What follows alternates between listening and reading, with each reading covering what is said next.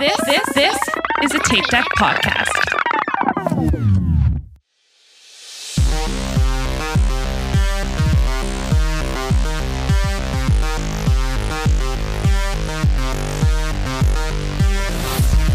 Hey everybody, it's H, and welcome to the latest installment of Escape Hatch, your portal into cinematic pocket universes.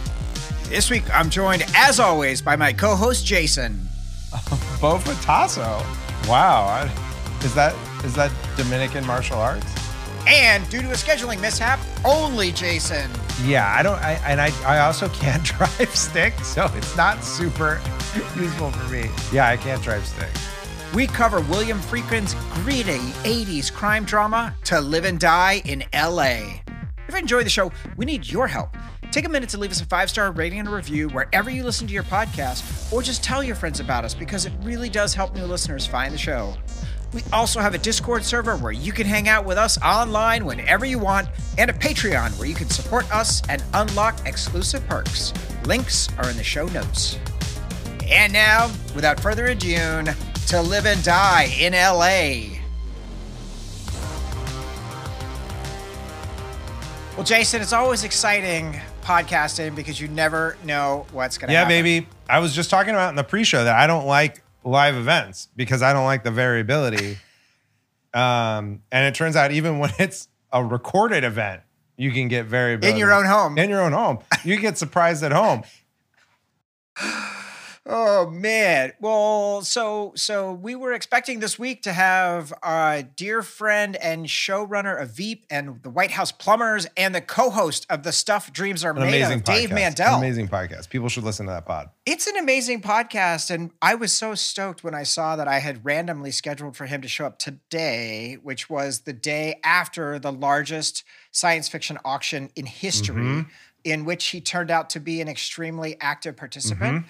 Um, so I understandably he is completely crashed. Yeah. Uh, I just got a notification.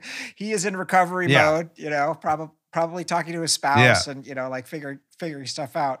Uh, so Dave, Godspeed. Godspeed to you. We respect uh, it. I respect the the journey that he's on, and he he should take his time to recover from that. I was thinking about, I was thinking about um, sort of the weekend that he had, and you know, I am I am a man of some means, but I am generally a tight ass when it comes to spending money on things, and I have not come within an order of magnitude of the purchase price that he got he got involved Uh, with on any of my hobbies on any of them. Um I hope so. and i i just respect it. I respect that he's out there maybe yeah like with that not even close. So he's he's doing it for all of us. He's doing it for you. He's doing it for me. And we look forward to hearing about It's his just- journey in the auctions the next time he's around. Yeah, well, I have to give a shout out to the podcast. Um, obviously, we're big fans uh, of the stuff dreams are made of, and I listened to four episodes total about this auction. Three kind of going item by item, and then a fourth one that was literally just the two of them trying to come with to come to grips uh, and to have a strategy for what they were going to do. So I'm ten hours in on listening. I appreciate to this how invested you are. about this auction. yeah i appreciate that your hobby isn't prop auctions but prop auction podcasts Yes, exactly. Much cheaper. yeah exactly those are free you, oh man Oh, it was hilarious though. I was watching. I did watch the X-wing auction live on my phone um, as it was going down, and it was like nothing I've ever seen. And so, um, yeah, cannot wait to to hear more of that story, and, and we will get that in the fullness of time. I'm very stoked to hear about it. I was not able to uh, watch the auction live because I was in the theater at Metreon in the Mm. first third, as our la- or as Mac, our guest last week, suggested for the optimal audio visual screening experience for You were seeing the creator, obviously. Paw Patrol 2 The Mighty, um, which was Griffin's choice for the weekend. Paw Patrol, the mighty movie. Yes, I believe it's yes, called. but it's the 2nd It's the second Paw Patrol movie, um, Mhm. and I think uh, it was not very good. Um, and I have like mixed feelings about seeing like sort of you know, m- like police militarization dog movies. Um, Right. but Griffin loved in particular the song uh, that plays at the end, which is uh, it's called "Down." Uh, gonna get down with that, or not gonna catch us down, or something like that. And I noticed a key thing in this song, um, Uh-huh. which is that there's a drum fill from this song, which sounds exactly like the drum fill that Dave Grohl lifted from the Gap Band for "Smells Like Teen Spirit." I pulled so much stuff from the Gap Band and Cameo and Tony Thompson on every one of those songs. All that. That's wow. Old, it's old disco. That's all it is. Whoa. Yeah. Unless I'm completely wrong, to be honest, because I haven't actually double checked that it's I was right. I'm just pretty sure I'm right. Um, so if not, then this will only be for the unedited cut, and then you'll just delete all. Well, you the- better send me the Gap Band. Send me the Gap It's in Band. the. I did. uh, I sent it. I okay. sent, it. I sent you all good. the the source, the reference material, so you can produce that. All right. Very. I'm gonna produce. You're gonna shit produce out of th- that. this is what we got this Paw Patrol. But another thing about oh, down like that is the song by Bryson Tiller from Paw Patrol 2, The Mighty. Um, Okay. Okay. The other detail that's notable about Paw Patrol 2, The Mighty, or Paw Patrol, The Mighty movie, the mighty I movie. believe as it is canonically known, is that it rips off the plot device from Chronicle, where the kids find an asteroid and right. Right. get superpowers. Um, and that's what happens in this movie: is the puppies find an asteroid and get superpowers. Um, they basically You're just getting caught up on They- this. Like you're you're not familiar with this already. no, I didn't know that was a thing.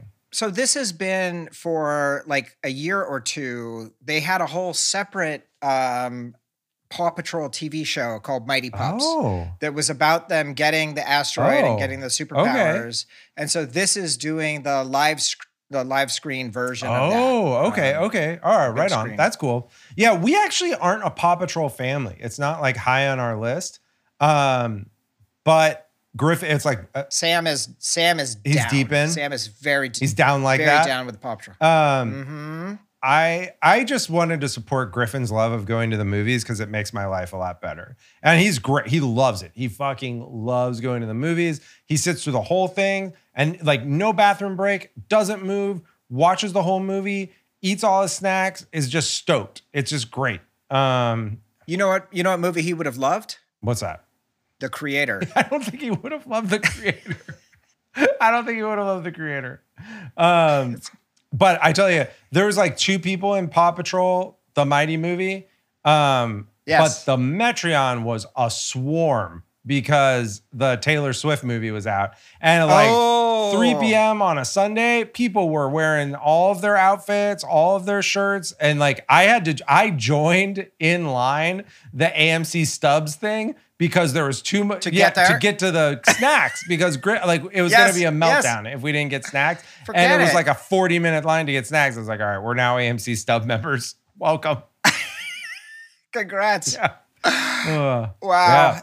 Oh, that that's incredible. Yeah, we were driving by the Fairfax Theater today, and Sam was like, "There's even a poster of Taylor Swift in front of the movie theater." yeah. and we were like, "Yeah, there's a movie now." Sam. Yeah. uh, she's everywhere. Yeah. She's everywhere. Griffin doesn't know about that as much yet. I'd like to actually see the movie. Uh, I think it would be. Uh, Silly points out in chat it made $100 million at the box office, best ever performing concert film of all time.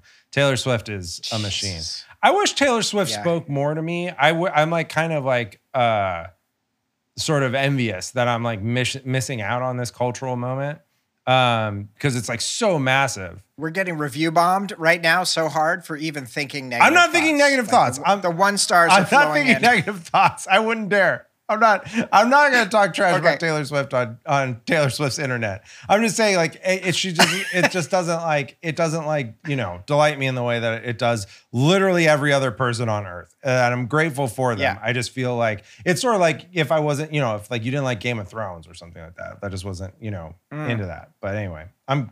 I don't want to. talk You're right. This is dangerous territory. Maybe cut this. Leave this for the uncut. Listen, congratulations, Taylor. Congratulations, Taylor Swift. H Industries backs you up all the way. Uh, so, all right. Well, so just want to just say uh, we're we're super excited tonight. Even though we don't have Dave, we're going to be talking about one of his all-time favorite films, which is one I've wanted to revisit for a really long time, And one I have is- never seen.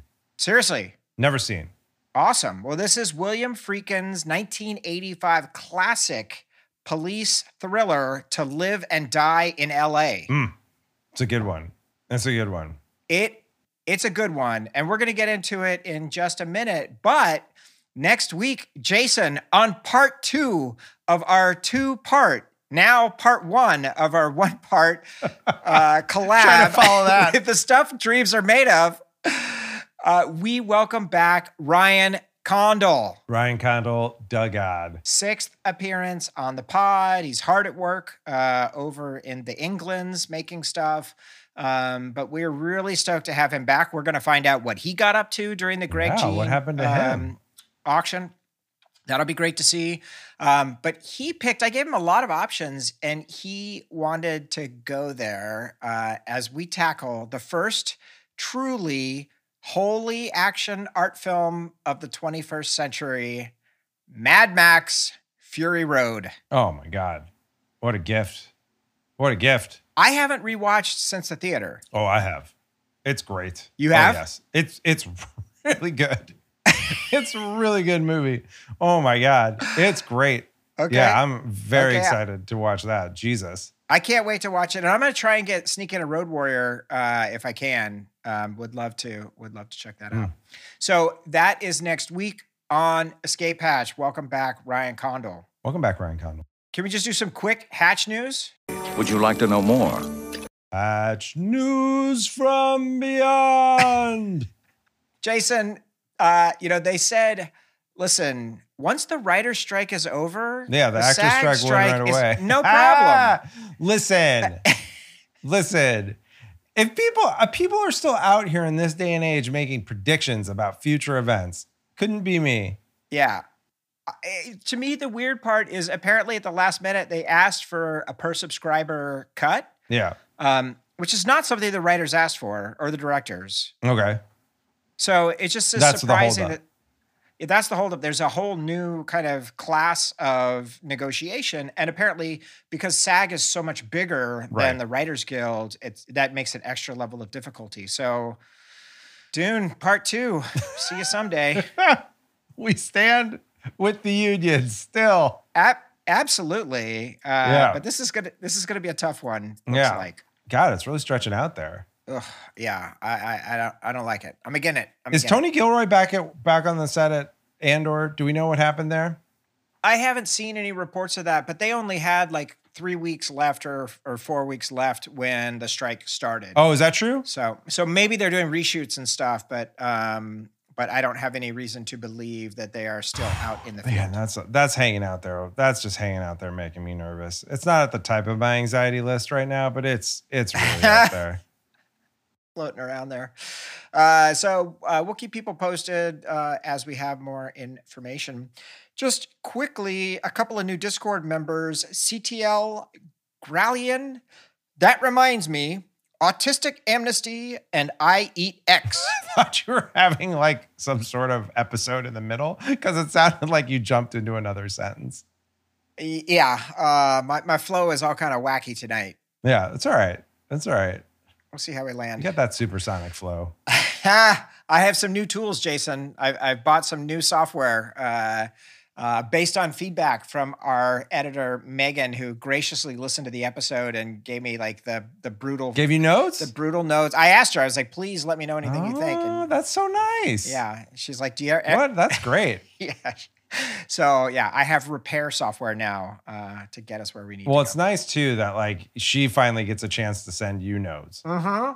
Uh huh. That's uh, it feels like a fair state of affairs. Congratulations, Megan.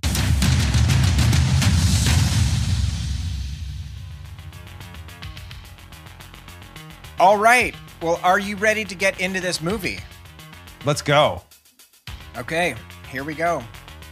To Live and Die in LA is a trip into the dark underbelly of a city where crime and corruption have run amok. Special Agent Richard Chance is a distinguished officer in the United States Secret Service, seamlessly transitioning between his assignments. One day protecting the President of the United States, and the next busting petty credit card scammers on the mean streets of Compton.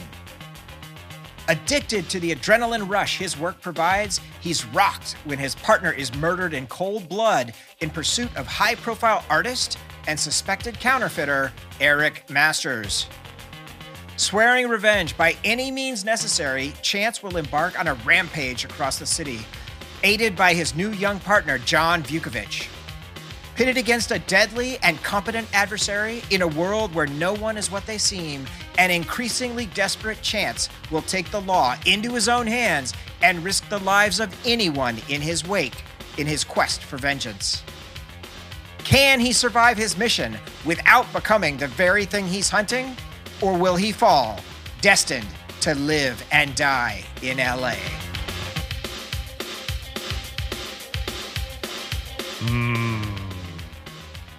Strong. Woo! This is a movie, man. Yeah, they don't make these anymore. These they don't make. This This you're not going to see on television. this is a big deal. Um, It kind of feels like, and at a high level, it sort of feels like, um, like sort of A24. It feels like sort of like a Midsommar type thing Ah. where not like stylistically, but where you see that and you're just like, oh, like this is like, it's this is this kind of movie. You know, it's like what you're seeing like a, you know, you're seeing like a very specific style that feels of a specific time of filmmaking. And like this type of filmmaking is gone. We will not see it again. right, right. Um, that is definitely true. did you see, speaking of A24 and Midsommar, um, that uh, Martin Scorsese said that the pacing of um, Killers of the Flower Moon is based on Ari Aster. He's like, I was inspired by Ari Aster's filmmaking Wow. and like Midsommar in particular. Uh, like really inspired me how I wanted to uh, how I wanted like the the feel of uh, of my movie to feel. Can you imagine if you're Ari Aster, like Martin Scorsese in the in the twilight of his career mm. is like on the way out, being like, saw saw this guy. He's really got really had something to speak that spoke to me. My lord. Well, I remember. Whew. I think it was actually you that brought the point that there was like a an article written by Scorsese on the DVD or the or the 4K for oh. Midsommar. Oh. So he is Oh, clearly yeah. a super fan. He's deep. Yeah, That's great. It does, yeah. Like like silly says in chat, that makes me more excited. This this might. I have obviously partaken my fair share of Scorsese slander, but I don't I don't doubt the man's pedigree. And like this this one might really be this one right he might really have something with this one. He might have finally figured it out. I'll see. Three and a half hours is pretty tough. Um, but People say it doesn't feel like it. all right, oh, that's Say it doesn't good. feel like it. So, so just to jump back on track here, so you have no history with this film. Zero. You're aware of it. Uh, I've seen a poster, and, and I had heard the title. I couldn't. Yeah. I wouldn't have guessed vaguely what it was about. I had no idea it was about counterfeiting. Didn't know Willem Dafoe was in it. Um, didn't know it was what a Homeboy surprise! from. what a great surprise! Yeah, yeah. I didn't know Turturro was in it. Didn't know. Yeah. I didn't know it was a Friedkin movie. I know William Friedkin. I Yeah. didn't know this was one of his. Yeah. Um, I know what's his face from um, Manhunter, right. um, which is like an all timer for me. Um, so here's the thing: but- I I don't think I've ever you thought seen. this was Manhunter. I don't think I've ever seen Manhunter, but I had the two of them kind of definitely inextricably Yeah. linked in my mind. they're, and it- they're very linked. It feels like they're very like they're very similar in a lot of ways. But um, so so my history with this film, I think it was like 1986 or 1987. I was at the house late at night and I was flipping channels on the television and I f- happened to flip over onto HBO where To Live and Die in LA was playing. And it was the scene with five minutes left when they're in the midst of making the bust. Oh, okay. And I saw what happened and I was like, okay, well, I guess All I right, don't well, need to watch this movie ever again. Yeah, you're big. You're a big anti spoilers person. yeah so that was a little that was a little tough um, but i have really wanted to do friedkin on the pod so we've got Right. french connection the exorcist sorcerer cruising jason al pacino Yeah. um, and then this like this year the Caine mutiny court martial which slim was raving about uh, over on Letterboxd this week um, hmm so quite a number of good films Quite a number of good films. Yeah. I I don't love the ones I've seen, but I liked this one. So maybe I need to go back and revisit. them. which ones did you see that you didn't like I could take or leave Exorcist. Mhm. Um, I could take Never or- seen it. and and and French Connection is one that I've slandered previously as Hmm. being just like a little too, like you know, it's very proud of its like you know sort of just finding a bunch of shit around and you know people run into stuff and whatever. I don't know. Hmm. That one just doesn't speak to me super well, but um, I'm glad to revisit. Mm. I'm glad to revisit. Good. And I, I'm very high looking forward to Sorcerer. We were talking to Greg about that uh, Yes. coming back for Sorcerer. So I think that could be that could be quite good. Oh, great. All right, so let's do some quick behind the scenes. So this is based on the book by Gerald Petievich, um, and Petovich was a former Secret Service agent, and he wrote about the Mm. surreal nature of the job in a novel, a fictionalized novel. Um, and Mm. Friedkin specifically was fascinated by the idea that you go from protecting the POTUS in Beverly Hills and then on the streets pursuing counterfeiters uh, and Right. money launderers and, and all that kind of stuff. So that idea of trying to like existing in both worlds is a really kind of crazy idea. Yeah. I mean, I think that has become less true because, I mean, hmm. yes, like the Secret Service is part of the Treasury Department and therefore, you know, like historically has done this counterfeiting stuff. But like there's the protect presidential protective division of the Secret Service. Hmm. And I don't think those dudes like kind of go from, you know, jumping out of a motorcade to like doing busts. Um, So since 85, it's changed a little bit. I think. I mean, I, I'm not. I'm not hundred percent on that. I don't know what the Secret Service was like in '85, Mhm. um, but I don't think those guys kind of cross over um, as much. What was your experience working with Secret Service people? I'm glad you asked. Um, I was excited when this movie started. Again, not knowing anything about this movie. Yeah. When the first scene of this movie was a presidential motorcade, I was like, all right, well, I know something about this. like now we're talking my now we're talking my language. I've been in a presidential motorcade. Um, and you know, I I'm I'm excited about I'm excited about what's gonna happen. The whole first thing is like a, a you know big Secret Service thing. But that was a slow speed motorcade. They were Yeah, not were driving going very slow. fast. No, they weren't going very fast. The thing, it was also too small. Like Right. an actual, at least like compared to contemporary standards. Yes. A presidential motorcade has like 20 more cars than we're seeing on screen. Like it's For just sure. like, you know, there's there's a presidential limo, there's a duplicate, there's a ton of chase cars, and then you get the entire envelope of like local police. So you've got like, you know, the stuff that's actually run by the Secret Service. And then around that, you've got this envelope of cars that's from uh, you know, that's from like local law enforcement. The wildest thing about the presidential motorcade is that there's just no laws for the presidential motorcade. Right. Because they just shut down, they shut down the route, right, for the president. And so, like, if you're gonna go from point A to point B, and the quickest way is to go the wrong way on the freeway, like that's what you're doing, right? And so it's just like a really wild feel when you're in the motorcade and you're just like going up the off ramp, you know, because you're like something tells you like this is not correct. Um, but yeah, it's great. It's great. You get there very fast, no delays. Did you do the WTF appearance? The WTF. When, uh, when no, Obama I was didn't. there? I did not do that one. Okay. No, that was like right when I started. I didn't go for that trip. Okay, so you Yeah, I don't wish I have it. You would've. don't have Mark's number. Don't have Mark's number. No, I don't know Mark Maron. Sorry. Just checking. Um, just checking. But yeah, like the other thing, what else did I think about the Secret Service? you know, like they, I, they, the, they would never have unloaded him in the front like that. Oh, right, They always right, like right. unload him in like a covered area. Smart. Um, yeah, they like drive into a parking garage and they unload him here, and like they usually like take him through a freight elevator or something like that. They don't, they wouldn't like unload out front, um, unless you know there was no other choice for some reason. And I guess it's more cinematic this way or whatever. But you would think actually Yeah. you've got the actual Secret Service guy as the coat writer. Like you would think those details would all be correct. Yeah, Well, yeah.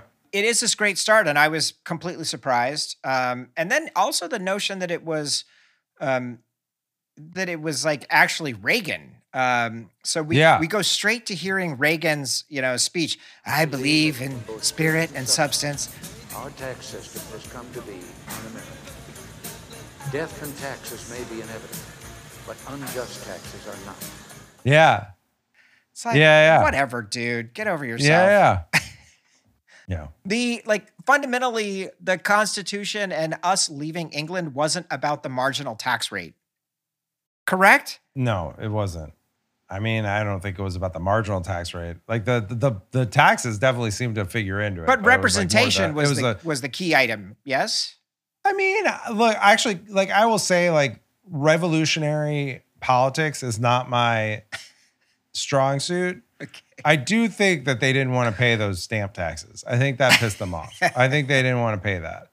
Um, yeah, I think there was something there. I don't think it was just. I don't think it was. I think if they were being represented without having to pay the taxes, they would have been more chill about it. uh, Um, yeah Anyway, for sure that's my guess. yeah well you got to be you got to pay some taxes uh, that that's definitely that's for sure um, so he emerges uh, you know a, agent uh, agent chance emerges and he um, he's playing poker and they say the big man is going to come down Uh huh.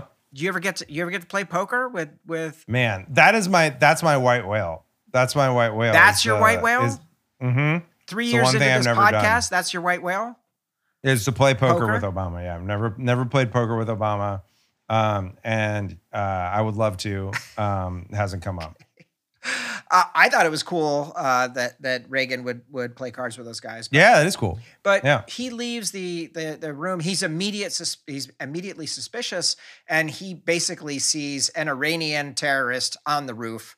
Um, so I mean, this was extra kind of frustrating this Yeah. this week to watch. Yes, Um, Yes. and and the effect was wild. Like they used some sort of Death Star Yeah. blowing up effect.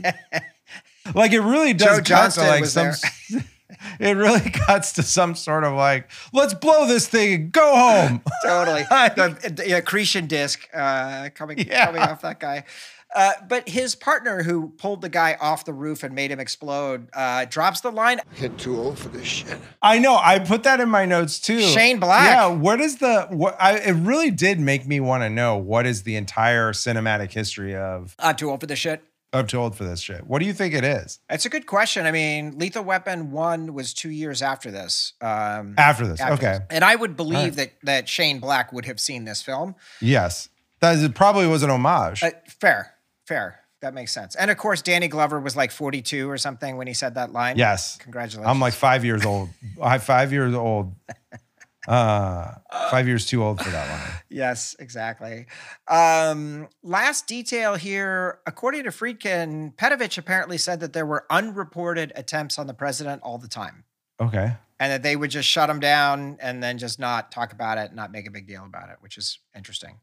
That seems wild. I don't know if that's still the case. Um, and then we go to the sound of the gun cocking and shooting. It's uh, Vukovic's gun, and we have the credits. If these aren't classic cocaine credits, These are co- these credits are the font is cocaine. yes, It is great. cocaine poured into the molds to make those. It is great. Yeah. Yeah. Pure cocaine made these credits. I, that was one of my notes too. I was like, these are the most coked out credits. Someone really saw this like green, like just eye blinding credits. I was like, yes. And the bullet shot that makes the palm tree is very cool. Yeah. Um, and, Yeah. and of course, we'll be talking a lot about it tonight, but this is the beginning of score by Wang Chung, who did the score for this film. And it's just a cool ass song. Um, Mm-hmm. I really, I really like it. Um, and I love the credits too. Like, there's um, there's a quick shot of like all these people passing counterfeiting money so that you're establishing what's happening during some, Right. some world building during the credits. But you also Yeah. get a shot of um, Bianca. Um, Yeah. At the end of the movie, you get a shot of Ruth. Um, Yeah. And then we cut. I like that because it, it's sort of that part reminded me of like a video game. It reminded me of like um GTA. yeah, GTA or I was thinking um what's the game? Uh Cyber Cyberpunk 2077 because it's like sort of like it's like you're seeing all these like different factions, like these different like, you know, parts of the city, parts of the underbelly. Yeah, I definitely and like it's like telling you sort of it's like kind of signposting where the story's going to go. It's I was into so grimy. Like LA Yeah, looks grimy. so grimy in '85. It look, I, I, it looked, it look, it looks really unlivable. um, yeah, it's great. It seems great. It seems like they were really doing shit out there then. It was tough. Um, so we have the end of the credits. We have Masters. So this is our boy Willem Dafoe, and he's burning his artwork. Um, and so this is our first introduction to him. But then we immediately go to Chance standing on the Vincent Thomas Bridge. So this is hmm this. Most of this movie is like down near Long Beach, right? Uh, I guess so. Is that I couldn't figure out where the beach was. My LA geography sucks. Uh, I think so. Um, I think the Vic- Vincent Thomas Bridge is there, and then there's like all of the docks and stuff, which I think the the I think Long Beach is the spot where they have that. Uh, Okay. Where they have that down there. But my first thought was, is he about to jump? Right. That's why. Yeah, yeah, yeah, yeah. He's like he's too stressed out. This is a weird choice. Though, like he's a base jumper. In '85, it's a very strange thing. they didn't have bungee back then, Jason. It was just a rope. what was he? Is just he's just gonna pull your leg, your femur out of its socket. Did not seem good. They must have had they must have had some kind of stretchy system, right? Uh, it was not that. I mean, it can't just be a rope. it was not that stretchy. I'll tell you that. Uh, I was kind of surprised. What a weird, what a weird thing. Yeah. What a weird thing to write into a movie. But there was a and it, it's like referenced like twice, Yes. basically. He's Yeah. like, he's like, you have you ever base jump, man? Mm. It's great. Uh-huh. Uh-huh. So Jim Hart, his partner, is retiring. Um, I looked it up. Michael Green, who played Jim, is one year younger than me um, when he filmed this. Hmm. Um, but my notes just say never have a retirement party before your actual retirement. What? Wait, what? How old was he when he 52. was? What's his? Okay, all right. Yeah, this is the this is the classic like Simpsons, like you know the the live forever, naming the boat live forever. or whatever.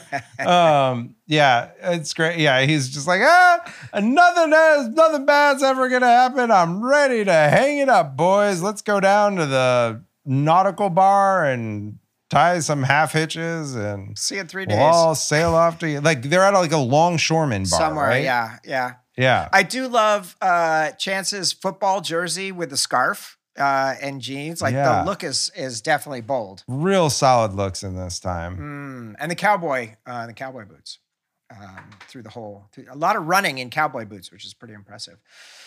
So we get now to the montage of Masters printing money. This was Yes. just so This is cool. sexy. Right? Yeah. This I this is wild because it basically evokes for me like a serial killer. Like it it, it to me it like evokes With like sort of how you would expect yeah, how you would expect a serial killer to be shot. Mm-hmm. Um either like in Manhunter or like American Psycho.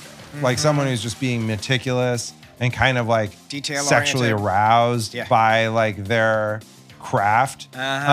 Um and it just like it really and it and whatever he's doing seems fucking amazing. Like all like he blows on the thing and the bills come out. Like all that seemed great. Um it looked really it looked really great. Uh Silly says in chat it was modeled off or after a meticulous process that were by someone who knew like how this would work. No, no, I'm gonna, I'm gonna, I'm gonna go ahead and correct that. It was, it was not modeled after anything. Literally, an actual counterfeiter Oh, who had been previously arrested for counterfeiting Mm. did all of the work. Um, so every scene that you see that is not literally Willem Dafoe, it's an actual counterfeiter doing the moves. And also, apparently, Dafoe got good at doing it himself because just like Thief, Mm. and again, this is more that Michael Mann, William Friedkin kind of simpatico vibe. Um, he got he took it very seriously, the specifics of how to do it. Um, This is how they financed the movie. Was they just printed a bunch of funny money? so they printed over $1 million of counterfeit money, um, but they produced all of it with three deliberate errors, so they wouldn't be uh, used. The filmmakers burned most of it, but some of it leaked out. And ultimately, the son of a crew member tried to use some of the prop money to buy candy at a local store and was caught. At which point, within a week or two, the, the Secret Service got a hold of The real Secret Service showed up. Yes, they got a hold of Friedkin, um, who pushed back because they didn't have a warrant and they weren't willing to get a warrant. And he ended up taking the work print and screening it for them, and they were fine. Wild. The 80s, you could do anything. Right? Yeah. Amazing. Um, all right, so from there we cut over to um, you know we didn't say it at the beginning because we jumped straight into it, but this this whole thing of having the chyrons with the date December twentieth, fourteen ten. Yeah. December 22nd, 810. So we have Jim Hart checking out Masters Print Shop. Um, very cool. And, you know, he finds, you know, the bag in the dumpster that, he- that uh, Eric had, Masters had dropped there. But Masters goon, Jack, gets the jump on him. And Masters comes up. Buddy, you're in the wrong place at the wrong time. So, of course, Jack uh, was using a Mossberg 500 Cruiser 12 gauge that was completely badass. Mm. Right? Wait, is this shotgun talk? This is shotgun talk, absolutely. Shotgun time. Okay. Uh, most of the agents in the film were using Ithaca 37 shotguns, uh, but I like the pistol grip um, on the Mossberg. That's amazing. And Jack was a retired and highly decorated 29 year veteran of the LAPD. Yes, he looks like he's ready to do some violence. Uh, so now we get to the 24th, two days later, and we have Chance and the crew at Masters. The plant is long gone, right? All the gear, all the gear is gone. Another amazing crane shot of them outside. Um, just some beautiful cinematography in this film. I hmm want to give a shout out uh, to our man, Who did it? Who did the cinematography? DP Robbie Mueller, Robbie Mueller. who did Repo Man, Paris, Texas. Oh, and, yeah. and then he became Jarmusch's guy, doing most everything, including Ghost Dog, um, Wim Wenders until the end of the world, and Jason never seen it. Twenty four hour party people. oh, I 24 hour party people is amazing. That's such a good one. Yeah, You got to see that one. Should we do it? Yeah, yeah, yeah. Yeah, yeah, yeah. You got to see that one. who can we get to do twenty four hour party people? Uh, 24 hour. You wanna get. Moby? Who would be good for that? Moby would be good. We need like a good. We need like a rave DJ, basically. Yes. All right, we'll get on it. Stay tuned, everybody. Um, so they find, uh, you know, they find the blood by the dumpster, um, and when Vukovic afterwards comes to see him on the beach, comes to see Chance on the beach. Um, this is very interesting to me because Chance says for some reason Jimmy wanted to go out there alone. So that immediately put off my spidey sense. And I was like, wait a minute, was Jimmy somehow like hiding something or covering something? Is something going on? Mm. Did you get any of that or that's just my paranoia? No, I think you. I mean, I. I think I. I. You know, some people call it paranoia. Other people would say you're just in tune with your reality. You're just accurately assessing threats at all time, ready, ready to act. I don't think I'm ready to get called up uh, to the Secret Service, but you never, you never can say. Um, let's see. So Vukovic is now his partner. Um, we have the LAX Right. bust of Carl Cody. So this is the entrance of uh, yes, this is good. right. This is a good sequence What do you think about being able to buy a ticket from Los Angeles to, That was what- to San Francisco for for forty five dollars? yeah, the whole thing. That whole thing was. Well, I had a bunch of questions. Like, you know, one was, you just like walk up to a counter and give give someone a couple twenties. You get to go in. on an airplane. Yeah. Seems wild. Two is they know he's given the counterfeit money and they know where he's going. Right. Like, why chase? Right. Like, just like let him get on the plane. Yeah. You can't get off and then go arrest him. Right. Seems to me. I don't know. I'm not a Secret Service agent, but like the the idea of chasing him through An the airport? checkpoint security and just like you know almost shooting a cop or getting shot by a cop Yes. because you're just like I don't know, felt like there was an easier way to handle it, but I don't know. Oh, I'm, man. I'm not an expert in law enforcement. It was cool though, like running through uh, LAX. They were explicitly told they could not jump up on the top of the people mover and run, which he did anyways. he did that without breaking stride. Um, and apparently, Yeah, yeah, yeah. Petersen was a college football player. Um, Oh, and yeah. he's got an incredible physique in this film. Um, but yeah, really great. Yeah, what is the deal with Petersen, man? What is this guy? Feel I feel like he should have been. He feels like he should have been a, a real guy. like it feels like he should have broken out. Launch his agent into the sun. right. What Like- happened? the, he- between this and Manhunter back to back, which I haven't even seen Yeah. Manhunter, but he should have been on the trajectory for late 80s. His performance is so like you know folks in chat point out that he, he has this run on CSI. So he But he that doesn't start till makes good. 2003. I know, but I, he he should have like he really should have been like a like a you know a, done a bunch of uh, done a bunch of like police movies or a bunch of action movies. Like he's so good.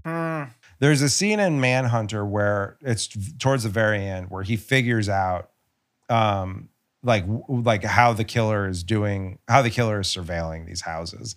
And he's looking at two home videos side by side of the two families. Mm. And he's like and the whole recurring gimmick in the movie is that he's he's putting himself in the place of the killer so he mm. can like understand the killer's motivations. And he's looking at the two videos and he's just doing this thing back and forth was like he knows it's the Jacobi's cat. He knows that's the, he knows that's the dog. Doggy doesn't have a collar, but he knows that's a dog. You know that's the Jacobi's cat. Haven't you, my man? Don't you, my man? He's doing this whole thing, and it's so good. It's so good. Wow. Um, he should have been. A, he should have been one of these heroes. He should have been. He should have been out there. like, why wasn't he? justice for Petersen. Why wasn't he getting roles that Harrison Ford was getting? Exactly. Yeah. Kurt, Kurt Russell. Yeah, absolutely. Yeah. Uh, Yeah. Justice for Petersen. Al Pacino, like he he. He's yeah. Like what if what if William Petersen is the devil in the in Devil's Advocate? I don't know if I can go all the way there, but I think you know if he had been the bad guy in uh, Inception uh, or um, Insomnia, like I could I could have seen something like that. He definitely just basically missed his whole his, his whole career that he should have had, and obviously then went on to do over 200 like 250 episodes of CSI. So Silly says there's no role that he can think of that he'd swap Petersen for, and that might be true. But I will say he would have been credible in Blade Runner. Like he he that is the type of role that he could have done. He could have done Deckard, um, and it would have it would have been believable. this would have to have been after that though. Like that that was 3 years before this. I'm talking about like what happened in 87, 88, 89. Th- those are the years when he should have been Right. breaking out.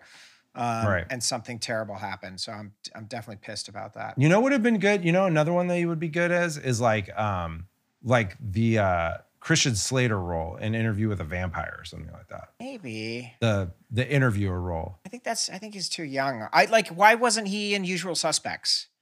Like Mm. that's that's what I'm saying. Like get Kevin Spacey's out of here. Uh, you know, and let's let's He'd be a good Coen Brothers actor too. I feel. Totally. I feel like he'd be like a good. I feel like he'd be good in that. All right, I think we solved it. Um Okay. get fire that guy into the sun. What a what a loser. um, so this notion of once Mandursky says I could have played Deckard. Get me the trench coat. It's ninety five percent of the character. Ah, Listen, this is why people who are listening to this podcast need to join our Discord. You, you will increase your confidence to believe that you could do anything if you join if you join the Escape Hatch Discord. confidence is high. Um, so I love Turturro. Really fun to see Turturro as a young guy.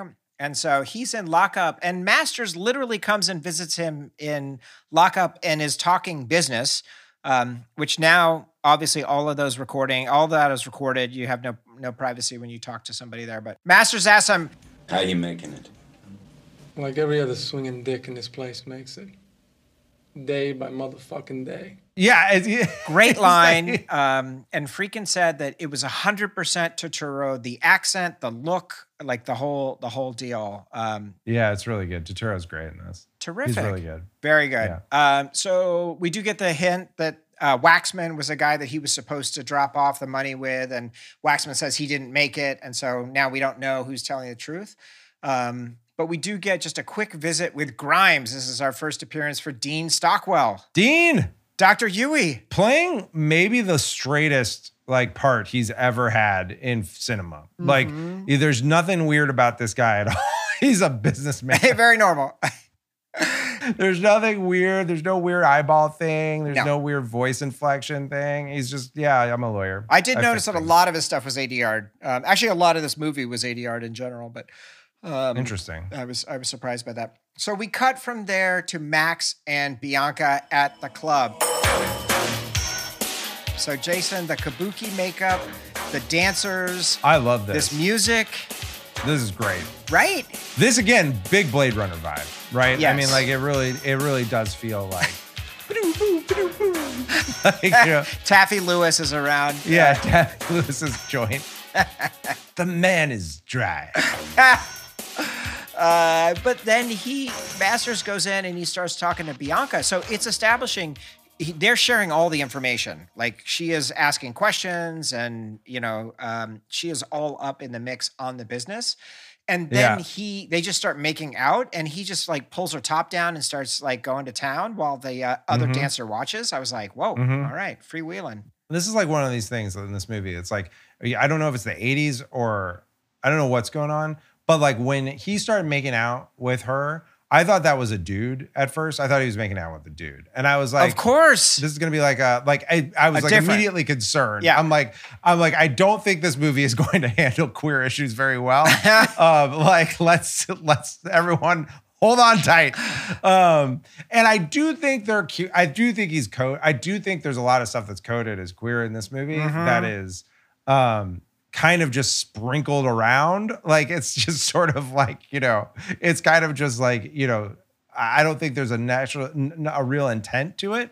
Um but stylistically, I like this club. I like the way I like the way these folks look in this club. It seems like a fun place. I agree, and just the music's really cool. Uh, Yeah. So that goes that goes a long way uh, to making it awesome. So now they go to the Waxman stakeout. So Waxman is a lawyer somewhere out in the valley or something, um, and so they're in position, Vukovic and and Chance, and we have the priest Can I bring you something else? Uh, no thanks, Father. is actually Rainer Fetting, who was the painter who did all of Master's artwork uh, in the film. Oh, okay. He was the real All life, right. the real life painter. Um, but Bianca comes in to Waxman and she makes the deal with him. Then she seduces him. Um, and then Masters comes in and the music is very intense. It's the beginning of like this synth like falling thing that they Yeah. do a lot uh, in the film. Um, and then Masters just shoots him in the dick. Uh, Yeah. Which I thought was Shoots him right in the dick. I like that a lot. Um, but it was just, it, I don't know, it was great. Um, it was, it was His apartment looks cool too. very. It reminded me. It reminded me kind of of like the um, the apartment from the end of Boogie Nights, where Mhm. he's like, you know, he's like shooting the gun, like uh, as they listen to as they listen to the music and do cocaine. Yeah. Um, it kind of it kind of had that vibe to it. Totally. This this did strike me as um, unlike Heat with Mann, where they literally didn't use any sets. This felt very much like a Mhm. set to me. Um, Right. And I thought, to me, that cheapened this a little bit. I, I would have liked it to Mm. have a little more verite um, to it, but it was still still good. Um, when when he wakes up on the couch, Chance wakes up on the couch that he was not on shift. Vukovic was supposed to be responsible. What a son of a bitch! What the hell? My spidey sense go off, and I'm like, Vukovic fell on it? fell asleep. That's why you know. Oh, so he, he was took- in on it. Yeah, he's in on it, right? Um, which Yeah. we'll figure out. We'll keep discussing that as we go through the film because I think it's an interesting uh, element Mhm. here. Wrinkle. Yeah. Um, but Chance lifts evidence from the scene that's going to completely unlock the case, and Vukovic is really pissed. So I love this. Chance says to him, Does this mean that you won't carry your weight if something goes down? Look, what I'm saying is we could have got shit canned for this little trick. If you expect me to take the heat, you should tell me about it before you do it. If I'd asked you, what would you have said? I'd have said that the cops probably would have let us copy the diary after it was booked into evidence. Well, I wouldn't have done it if I was with somebody I didn't trust. Look, I'm no snitch. Mm-hmm. So I think Vukovic does a good job of standing up. Yeah, he does. Indeed. Yeah, he stands up. I like that. I like this guy. I like this actor. This is he's asked to do a lot in this. Yes. He was like, so I only knew him from Mad About You, Mm-hmm. um, which I can't remember. It's like somewhere, ra- like I watched that show a lot in the early Mhm. 90s. Um, so it's all rattling around in there somewhere. Have we talked about have we talked about Masters Ferrari yet? No. Oh my god. I love this car. This is a great thing Is it about a black, all was it cocaine black movies. 308? What is it? It's a 308, yeah. It's this is like uh, like all the all the great like cocaine Ferrari talk.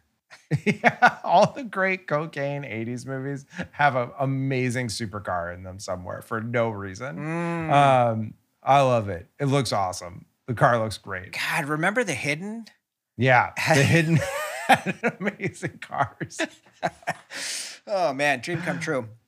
All right, so now we get to another one of the most interesting characters in the film, and that is Ruth, who is Chance's informant. So he literally just goes in there. Um, he starts taking his clothes off uh, and Yeah. throws her his t-shirt, and they have what I consider to be a pretty amazing sex scene here.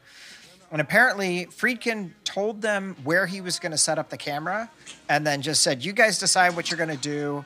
The only direction he gave them was quote surprise me, um, and I just thought it was it was, I mean, it was very full frontal, you know, verite, but I thought quite good. Yeah. It is a full frontal verite. But there's a lot there's a lot of development there, like his kind of control and not being very interested in anything that she might have to say or or whatever. I thought was important. yeah. Um, but as soon as the sex scene is over, it immediately cuts to business. How much do I get for the information I gave you on Waxman? No rest, no money. It's my fault he's dead. Took me six months to get next to him. I've got expenses, you know. Guess what? Uncle Sam don't give a shit about your expenses. You want bread? Fuck a baker. Fuck a baker. That whatever's when it, you know when like they wrote down you want bread, fuck a baker. There was like they high five. Oh yes, Like it was like it was like yeah, this is this is we've got it. We're cooking with gas right now. absolutely. Uh, Put but up some more lines. but she's afraid, and she says, you know, someday some guy I set up is going to snuff me. And then the immediate next scene, I wanted to ask Dave about this. The immediate scene is a second scene in a row where she says she might get killed, um, Mhm. and so she's worried about it. That felt inelegant to me. The women are not given a lot to do in this Mm. movie. They're mostly endangered. I think that's right, but also there's some femme fatale shit going on. Um, I think. Yeah, Um, Yeah. I think Ruth is playing is definitely playing some games. I see. We have chasing the credit card guys uh, down the streets. Man, why are you chasing me? Why are you running? yeah, why are you chasing me? Why are you running? It's so funny.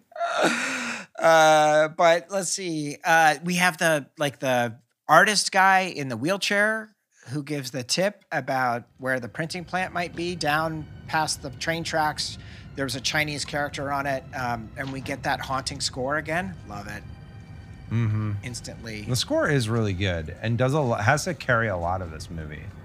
Definitely, definitely. I'm looking. I'm. I, I. I had to look up what car it was, and so now I've got a lot of Ferrari 308 auctions being advertised to me. They're surprisingly affordable. I'll just say that. For 85? Yeah. Mm. Mm. I wonder like how much it needs to be restored, whatnot, whatnot. Yeah. I don't. I and I. I also can't drive stick, so it's What? not super. It's not super Okay. useful for me. Let's move on. Yeah, I can't drive stick. Uh, so Masters buys a hit on Cody in prison for 75,000 in 20s. yeah, it's a good bar. I like the scene where they bargain the price of the hit. It seemed high to me, 75,000 for a low-level uh, guy in prison. Yeah, in in that time, it does seem high. I agree. But apparently, in the yard at San Luis Obispo prison where they filmed this, they shot Mhm. all of this with real prisoners. Okay. no actors. And according to Friedkin, he, Turturro, and Petersen challenged some guys to a three on three and won. A three on three what? Basketball. Basketball? Oh, okay. Seems surprising to me. I like that Turturro like kind of picks up that he's gonna get got. Yeah. And like is like, fuck that. Yeah. Like and like yeah, I, I I like that. I really like that because it's like sort of surprising coming from like Turturro and like also like um just like from this character. You'd expect this character to kind of just be like, you know, whatever. Um easily, easily, easily Cowed. done up. Mhm. Yeah. Yeah, but it's so this is interesting. So he ends up arrested and he's in an interrogation room, and you know, Chance comes in. He refuses to roll on Master, um, which I was surprised. Um, but so writer's question again I had for Dave. So Cody's in his interrogation cell, but when Mhm. Chance walks in, he has a headshot of Claudia Leith. Oh, okay. And do you remember this? No, I missed this. And so he says, "Oh, who's that? An actress?" Or he says, "Pretty girl. Is that an actress?" Um, and then uh, Cody puts it away, and they move on. And I had to like go Google, like, why did they have a picture of Claudia Leith? And it turned out that it, she's the girlfriend that later he finds. You know, that's where he finds Cody in her apartment. So this was literally them having to shoehorn how he would have been able to figure that out, and I think Okay, okay. very poorly. All right. Yeah, that's pretty corny. This was this was I wasn't concerned about the plot. details. I, I just like at the it's I like it felt like such like a vibe, like the movie that like the idea that like I was gonna have to pay attention to some kind of facts seemed Okay, not secondary. Yeah, it didn't seem like what this movie was asking of me. But All right. I appreciate that you were like on alert and like ready, ready to not be fooled. As per usual. Uh, you approached this like it was Tenet. yeah, exactly. Ex- I had diagrams. Uh, Yeah. so so Masters goes to Jeff's house to get back his money since the hit didn't work out, and we have this great Yeah. fight. Um, and they end up taking these guys out, and just this whole scene of naked money burning, like Dafoe Mhm. naked. He just likes to be naked. I think Mhm, this is yeah. like a recurring a recurring theme for him. Some people do. Um, when Chance goes to take Cody out of prison so that he can find Masters, the judge refuses. So I was like, oh, this judge is dirty. Yeah. I don't know. Yeah. I don't. Know. The whole system's rigged. But did you buy the Turturro could beat up William Petersen? No. I didn't. It was completely boring. The one for me is he like, does he the double. drop on him. He does a Yeah. double head slap, what my father would call a bofatasso, where you do both hands to hit the ears. Bofatasso. The bofatasso, yeah. As opposed to bofatone is a single single hand. Wow. So- Is that is that Dominican martial arts? I think it's probably Three Stooges, but uh, Okay. somewhere okay. in those veins. But I didn't see the bofatasso coming. Yeah. I'm unfamiliar with. I'm unfamiliar with the, the Bofa school of martial arts. I'll try and find out the the, the yeah whatever the entomology of bofatasso. So I think I know that. I think I know that the etymology of Bofa. is it what is it? oh, sorry. Sorry. Moving on. Moving on. All right. So, so my notes just say shit. Vukovic is dirty. Okay. So he's meeting with Grimes. Right. He's meeting with Grimes. But yeah. then Grimes is like, "You want me to roll on my client? Let me set." yeah, I didn't interpret that as dirt. I think it's like, oh, he just knows this guy. He's like, well, like, what should I do? Yeah. I just I found that confusing. Uh, Yeah. But so he sets up the meeting. They go in to meet with them. Masters is like excellent at interrogating their cover story. He's like poking holes and everything This is at the gym. at the right? gym. Yeah. Now this is this is a wild bit of filmmaking. It's like seven Like, minutes, for- right? Yeah. Yeah, I mean, there's the whole thing where they're getting changed, and again, like it seems like people just want to be naked in this movie. Yes. just looking to hang some steak, like in the in the locker room. Um, and then like this gym is like got a very specific vibe. It just like it's just like very, um, I don't know, like it's like the whole thing is just strange. Uh, like it's just like it's just like the like the like it just you could smell this gym and it sm- it didn't Mm. smell it didn't smell good. um, yeah, I don't know. It felt like I thought they were going to be going to play squash or something Of like course. that. Like I thought it was going to be like one of those type of meetings. Yeah. But instead, it's like they're going to do like preacher curls or something. Yeah. And I don't know. It just didn't seem. It just didn't seem. It wasn't what I was expecting. The whole vibe in this gym was weird. So I do like getting to see Dafoe. Um, I love the fact that he's super competent. Like even by the time they're getting undressed, Bianca has already tossed their car. She's like gone through the stuff. She's taken notes. She knows what's happening. Um, and then he is tough with them as well. You know, he asks for fifteen percent. I don't negotiate. I might if I knew you, but I don't. And I don't like what I see. I don't negotiate. Yeah, it's dope. Fair enough. Yeah, he's badass. He knows. He knows they're. He knows they're bad, but he still goes along with it. he doesn't give a fuck. Seemingly. Yeah, he should be more careful. Yeah. So he wants 30K up front, which the chief will not give to them. No way I can get you 30K to make a buy. You'd hear him laughing all the way from Washington. Shit. You recognize him, Jason, of course. No, who's the chief? Robert Downey Sr. Oh, Robert Downey Sr. Yeah. That's great. I don't know what else. he- Yeah. I've definitely seen him in other stuff, but uh, Yeah. But I thought he was fun. Uh, he was fun in here. So if you can't get the thirty thousand you need, um, you just take steal it. Ruth's pitch of uh, robbing, you know, a diamond guy that's coming into town. Mm-hmm. Um, and Vukovic refuses. He says, "My father was a cop. My brother's a cop. You're asking me to do Oh, something give me that a goes against my. Look, you got the wrong guy. Okay, you got the wrong guy. Yeah, you're right. I got the wrong guy, pal. You ain't my partner. Yeah. You ain't even my fucking friend. In fact, let me give you a piece of advice. You better get your ass into protection, baby, because you ain't shit on the street. You understand that? You ain't got the nuts. Kiss my ass. Pussy. This is when when unfortunately you're gonna hear this speech a second time when we break up. Um, when our podcast partnership comes. Here's to how we'll end, know. It's like you ain't my partner. You ain't my friend. You ain't got the nuts. you pussy motherfucker. Okay. That's gonna be the end. Of, the last the last recording of Escape Hatch We'll conclude with that. As you jump into your 308 and pull off. As I jump and, like, And stall like, the car. stall it out. One more thing. There's a lot of there's a lot of hills. Yeah. A lot of hills in San Francisco. It's really hard. Oh my god. Uh, so Chance goes to the club. We have dance hall days. I was very stoked to hear this song. Great song.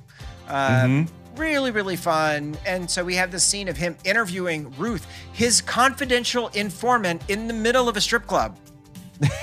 Listen, What the fuck? do business where you have to. He does not care about her safety No. at all. No, Hmm. not concerned.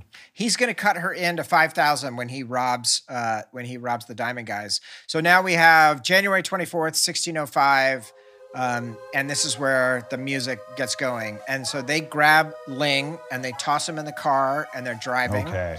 So this Now is we're here. This is wake up, stop dreaming, um, and the tension is just building. And stuff like all of the diegetic sound goes away, and you just have Mhm. like Vukovic's breathing. Um, Mhm. You know he is starting to lose it uh, as stuff is going on. I just I loved all of this. hmm Yeah, it's good. This is a good chase for sure. But how many FBI guys did they have? And they had like they had 500 spread out all over the city. So those guys have their M16s in position while the guys are getting Ling to give them the money. Ling at no point says, uh, "Listen, guys, I'm- FBI." I'm FB exactly." He doesn't say shit. Um, but the FBI guys shooting, they shoot their own guy. Listen, they're not very good.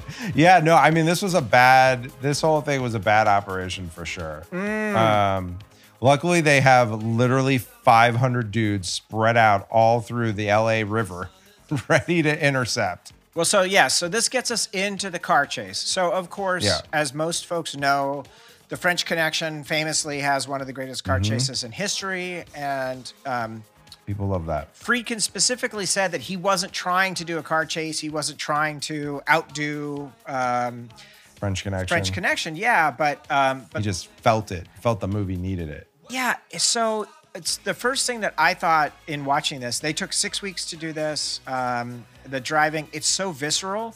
The closest analog for me was Ronin. Like it just really felt that same kind of high speed, tight corners uh, vibe. It's a really good one. It's a really good one, and it does take us back to the um, the LA River, where we've we've frequently enjoyed watching movies on this podcast. Absolutely, absolutely. But after they're you know completely you know blocked at the LA River, Friedkin was like, "Well, no one's ever gone the wrong way on a freeway before, so let's do that." So this was it. Yes. this was the first time. Yeah, uh, that's great. Unbelievable. Get out of the way! I like it when people Yeah. wave in the windshield when they're doing something insane. at cars that are coming at them at 60, Yeah. at 60 miles an hour. Yeah. Uh, so the, after all of the, and this is just a, a long, beautiful car chase. It's like eight or nine minutes, Mhm. whatever. Um, it's so good. And at the end, they finally escape as the radio announcer said, there was a minor tie-up on the North Long Beach. A couple of cars Yeah. have tangled. A very simple affair with no injuries involved. Shouldn't cost you more than a couple of minutes if you're on the 710. it's so funny. It felt like just like a fun LA joke. Yeah, a scathing indictment of 1980s traffic in Los Angeles. Yeah. Mm, brutal. Vukovic is losing it. Um, so again, this actor is doing an incredible job. Chance is stoked. When he was driving the wrong way on traffic, he had the cut to the base jumping scene. Yes, he was feeling it. He Mm. is like he's on his adrenaline high. But when he goes to Ruth's house and she asked how it went, he said, like clockwork. I think base jumping is just like a stand-in for him doing cocaine in this movie. I think it's just like I feel it's like he's not really base jumping anywhere. I feel it's just like they wanted it to be about cocaine, and they're like, all right, base, base jumping. He's free base jumping, if you know what I mean. Yeah, that makes more sense.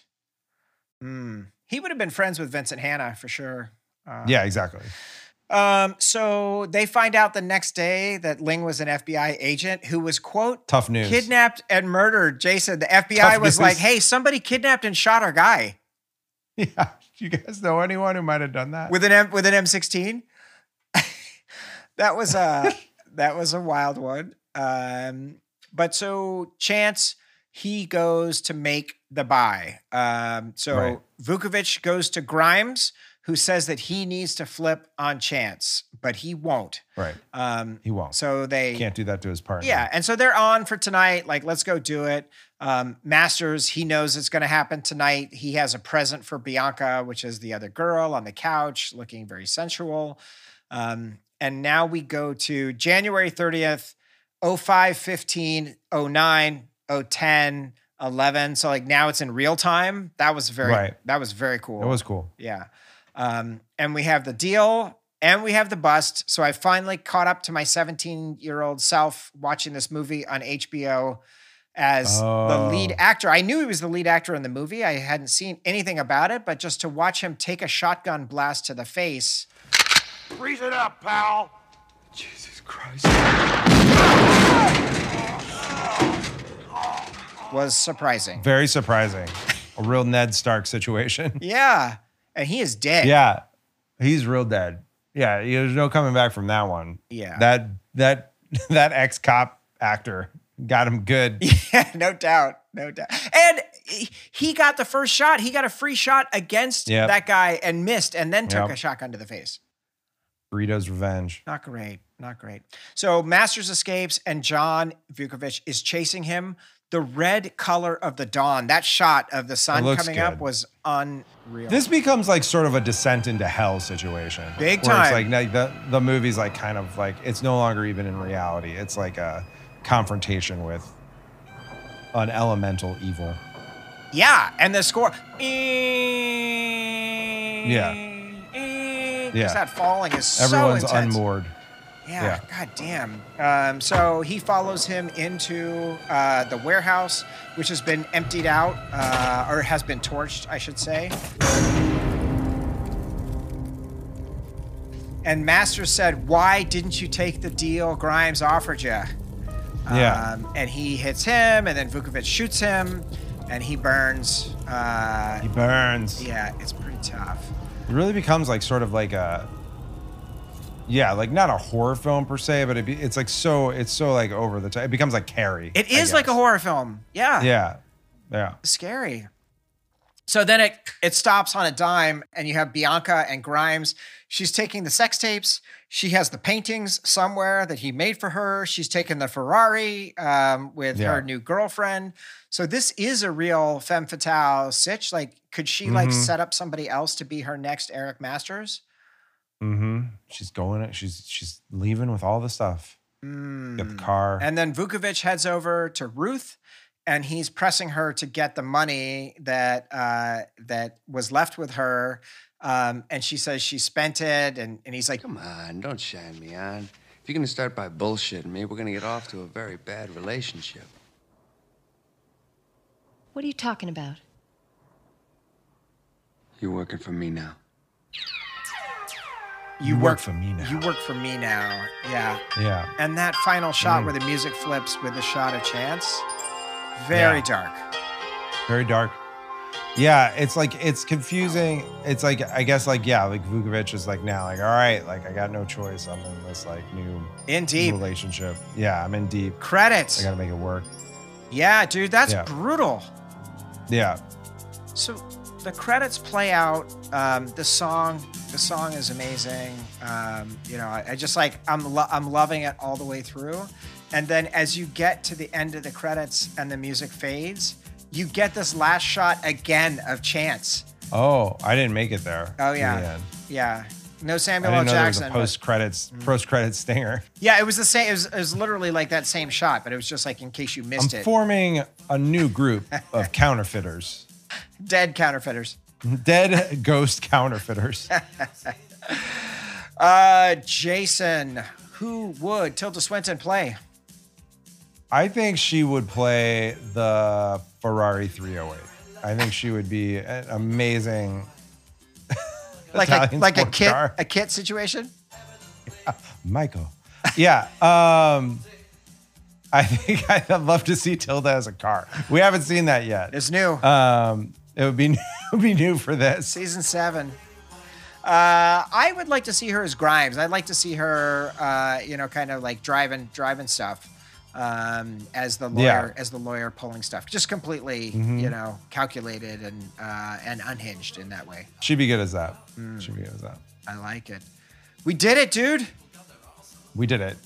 To Live and Die in LA, a very interesting movie. It's a it's a type of it's a, a branch of cinema I do not often traffic in, but is adjacent to things I deeply love. So I'm grateful to have seen it.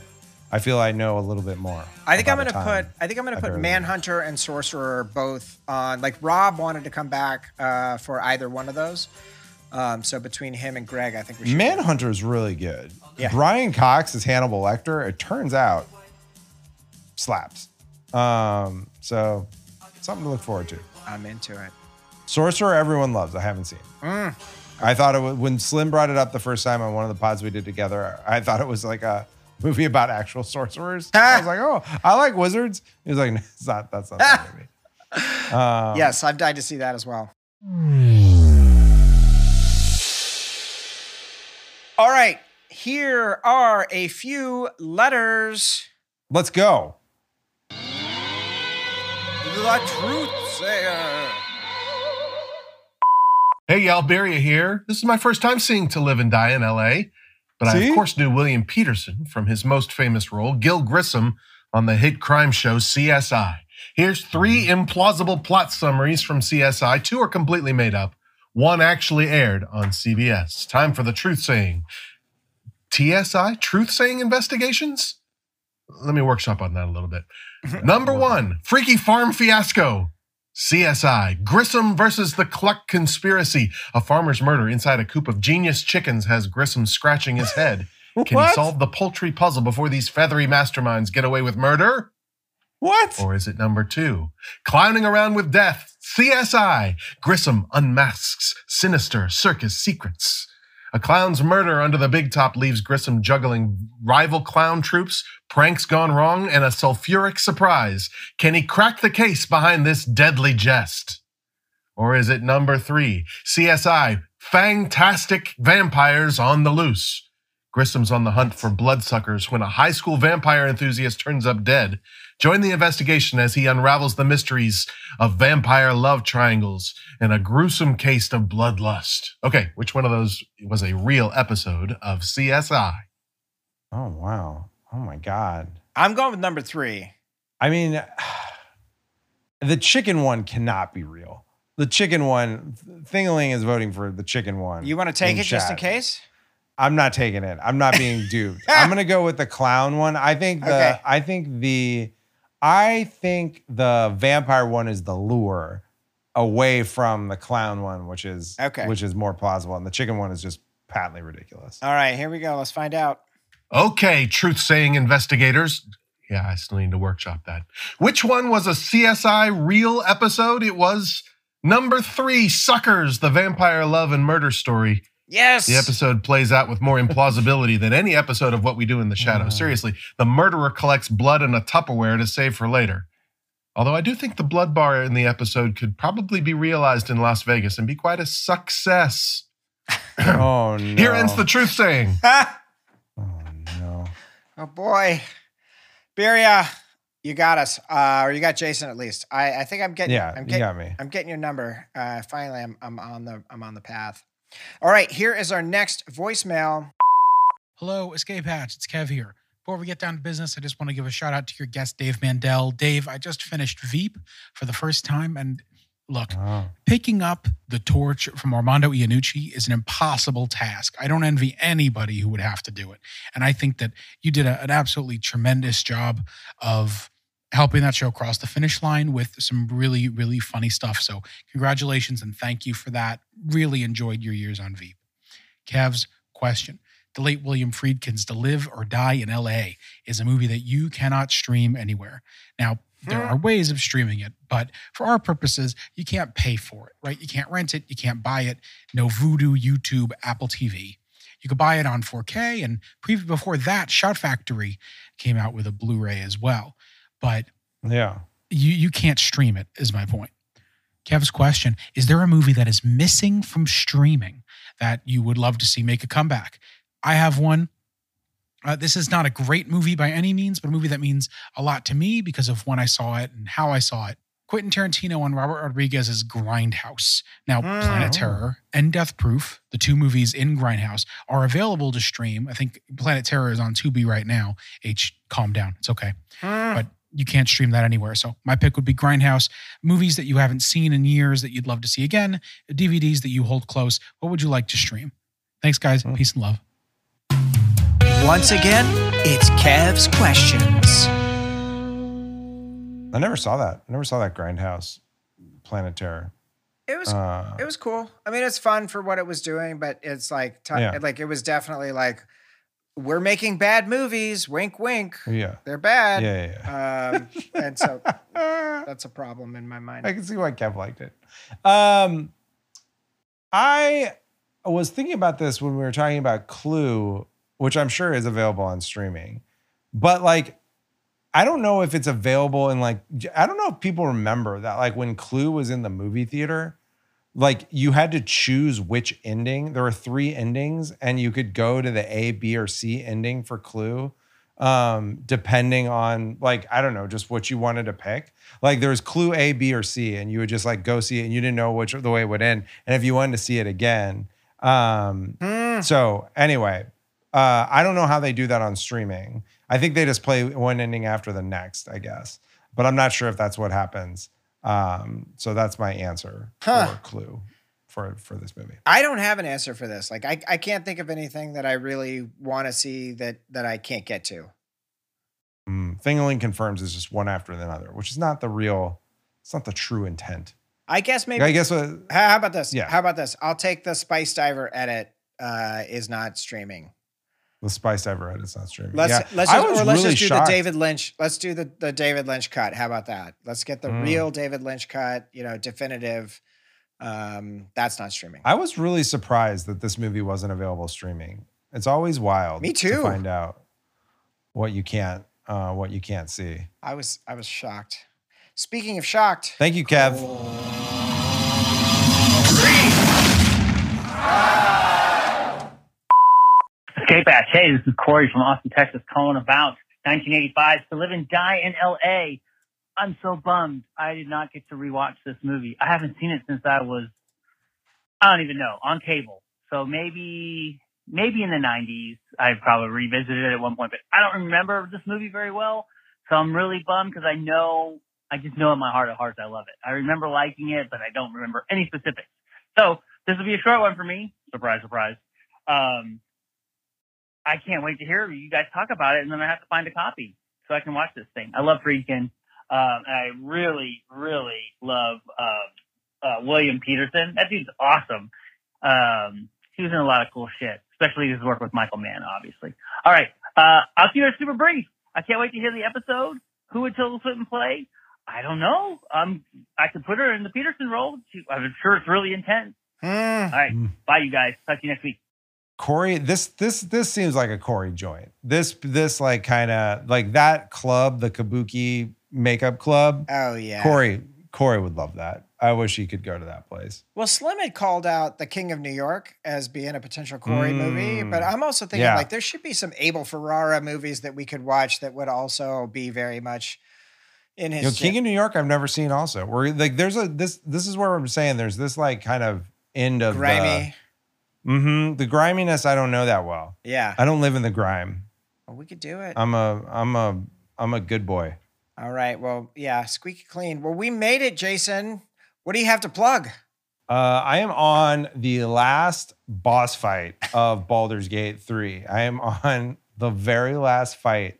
Uh, I'm very excited about it. Um, I have 118.6 hours on this playthrough. Aren't you OP? Um, like, can't you just waltz through? Yes. Yeah, it's Oh. not very hard. Oh, so you're holding it off. But- you're like waiting. I'm like, I'm like, yeah, I'm, I'm, I, I just haven't had a lot of time, but like, um, yeah, I'm very excited to see whatever ending I have earned, um, from, from this playthrough. And I kind of already want to play it again. So I think it's going to be one of those games that's hard to, hard to move on from. That is sick. Yeah. It's sick. What like yeah, do you have a plan? Is there anything that's like slotted up? You know, I'm interested. Like Starfield, I sort of started and like quickly was like, eh. Um, and then there's this huge cyberpunk update. Like basically, they finished the game, um, and Mm. I kind of it looks great. And so I kind of thought about going back and playing that, but I don't know if it's like I should start over now that it's like been out. Now, now they've added all this stuff or what. So there's both of both of those, but I kind of think I'm just gonna play Baldur's Gate again. Um, like with a different character because like the first act is just so good. Um i played it i started playing on the playstation just to um uh just to kind of see what the playstation version was like and like it's so fun to play like the early part of the game where you don't have that many abilities and you're not overpowered and it's like you have relatively few like ways of doing things and you just have to be really careful versus like in you know this latter half even against like the bosses and stuff you're just like ah chain lightning chain lightning Is it- how about chain lightning Is it out for Xbox? don't know but probably because Okay. it's like a windows game All right, so I could play it. I could potentially be playing it on my Xbox. yeah you can play it i think so Ooh, all right. I'll take it under advisement. Um, right now, I'm just buying, uh, you know, editing software and mastering software. Yeah. and, like that's that's my fun times. well it's paying off you're getting there you're you're in the big leagues now That's it. we did it we did it joe And that's it for this episode of Escape Hatch. I want to thank Jason for an unreal conversation. Next week, we're joined by the showrunner of Max's Game of Thrones House of the Dragon, Ryan Condal. We tackle one of the sacred texts, Mad Max Fury Road. Don't miss it. If you're enjoying the show, we need your help. Take a minute to leave us a five star rating and review wherever you listen to your podcast, or just tell your friends about us because it really does help new listeners find the show. We also have a Discord server where you can hang out with us online whenever you want, and a Patreon where you can support us and unlock exclusive perks. Links are in the show notes. Escape Hatch is a tape deck podcast, Jawn, a production of H Industries. Our artwork is by Catcher, and our theme music was composed by Scott Fritz and Who's the Boss Music. The episode was edited and produced by me, H. Thanks for listening. We'll see everybody next week.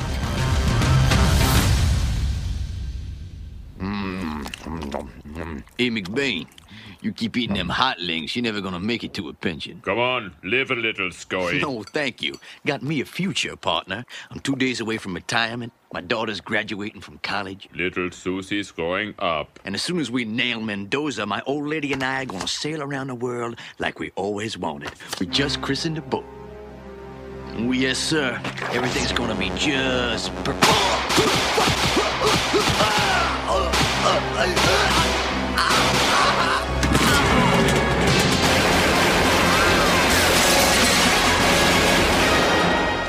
Damn, damn, damn. Yes?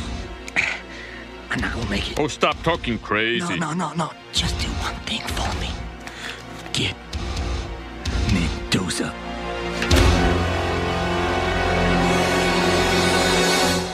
Mendoza!